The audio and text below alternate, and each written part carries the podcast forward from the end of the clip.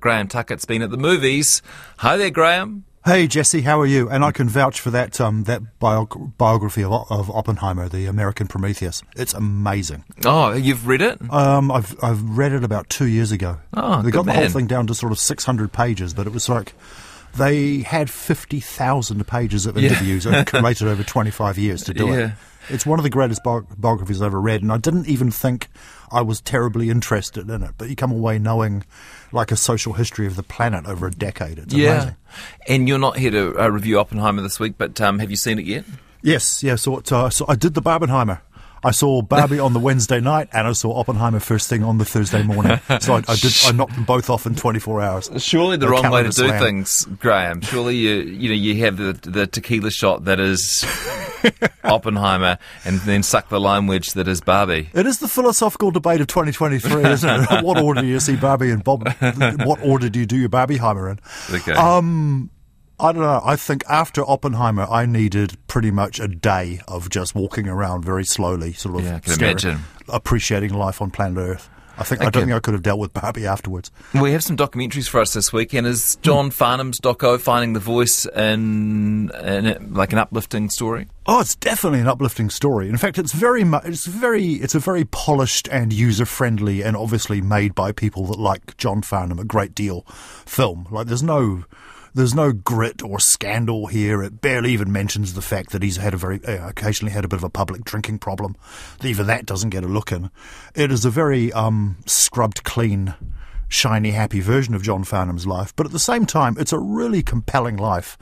And you come out of it thinking, what a really lovely man. And considering how long he had to wait for his actual success, just how well deserved it was. I mean, he was like a, he was Australia's answer to kind of Cliff Richard in the 60s with, um, and had a sort of a kind of a breakout hit with Sadie the cleaning lady and something like 1960 something, which made him a bit of a teen idol and, and but also effe- effectively like shackled his reputation for decades afterwards. Right. Because he was known as Johnny Farnham, like the, the, the fresh faced kid that sang Sadie the cleaning lady and had this novelty hit.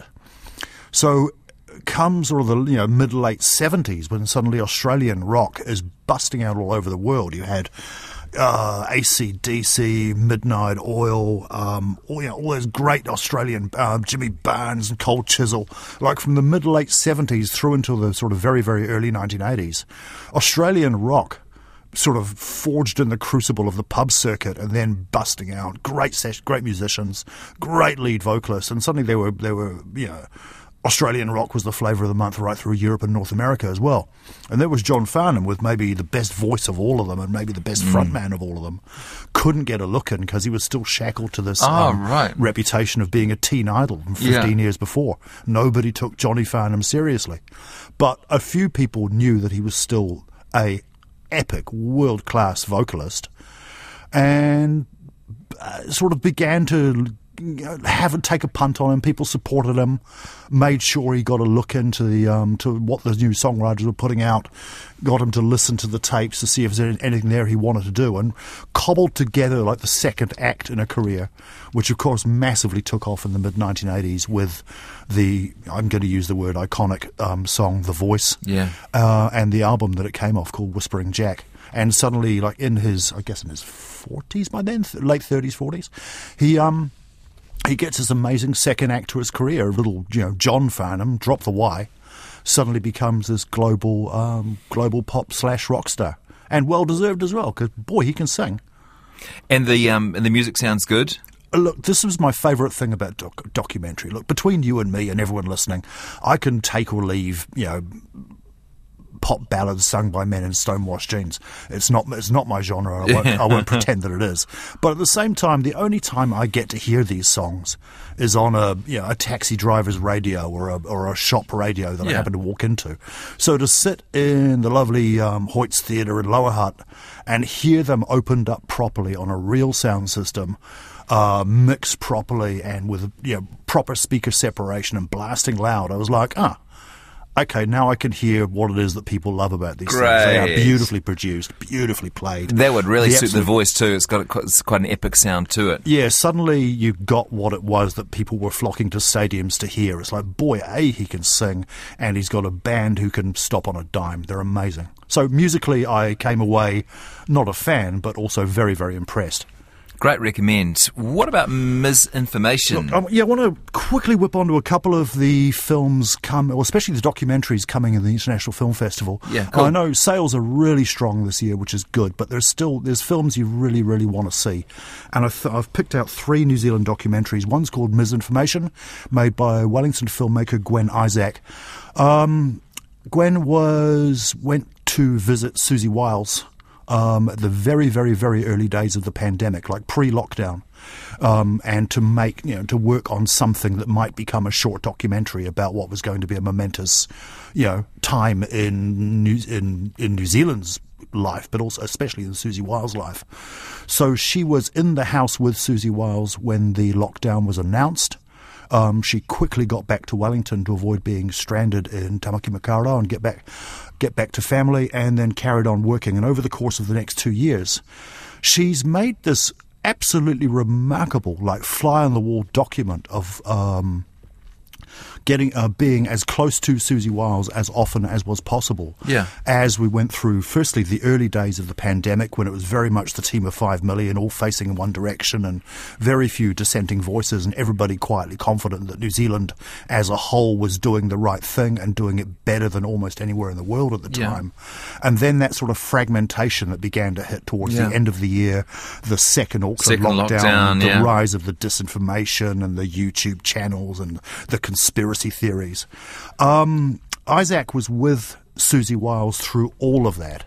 And she's come away with a document of like two, two and a half years in New Zealand's life, and especially in in, in the life of the po- academics and politicians who were charged with leading us through this global crisis. It's it's just an absolutely remarkable fly on the wall document. It's a, it's a essential piece of New Zealand's social history. It really broadened my understanding and my context for what exactly what has happened to this country in the last three years. like you go from January 2020 to say January 2023, like in in a thousand and change days, the place changed. Yeah. The the atmosphere in the country, not not just New Zealand, but the whole Western world, the whole Western world has become a different, more divided, more fractured, less trusting place than it was a thousand days ago. And I think Gwen Isaac has made a documentary that, in its way, it kind of does what Mar- uh, Merata Mita did with Patu when she, you know, over the course of six or 12 months made a fly on the wall documentary about the protest movement and the Springbok tour in 1981. And at the end of it, when that was edited together, you got a beautiful snapshot of the way that a country changed over, in that case, about six to 12 months. Now, what Gwen Isaac has done is put together a snapshot, you know, a, a microcosm of the way this country changed over the course of, say, two and a half, three years. I think Ms.Information is a really, really essential New Zealand documentary. It's screening definitely all of the major centres around Aotearoa. Um, it's getting, you know, the, the film festival, bless them, have given this one a really wide rollout. I think they understand this is an important film. It's an important New Zealand social document, as well as being a really nice biopic of Siouxsie Wiles. It's um, it's just a really powerful piece of work, and I commend it. And if you know the old the old expression, if you're going to see one New Zealand documentary this year, make it this one. Great. A quick word on these other two documentaries to look out for in the film if you're going to see two or three New Zealand documentaries this year, um, Annie Goldson's Red Mole: A Romance is a beautiful snapshot of a of the famous theatre group that rose out of well, all of New Zealand, but especially out of Wellington in the mid late 1970s, uh, decamped in New York City in the late 70s, remained there right through the 1980s. Uh, the legendary um, Alan Brunton, Sally Rodwell, and Deborah Hunt, who were the founding tripod that supported Red Mole. It's a really fast, funny, occasionally quite shocking um, piece about you know living a creative life, absolutely uncompromised. Uh, New Zealand of the 1970s, 1980s. You know, you want joy, triumph, tragedy, and laugh out loud moments like Red Mole or Romance has got all of that. Really, really enjoyed it. And the other one, um, which I saw, uh, quickly had a look at a screener last night, or watched a screener last night, a film by filmmaker Robin Greenberg on uh, Wellington photographer Grant Sheehan, who is father of the composer Rhian Sheehan. Um, film called Light, Ghosts and Dreams. It's a very, very fulsome look at the life of one of New Zealand's sort of most famous, if not household name photographers.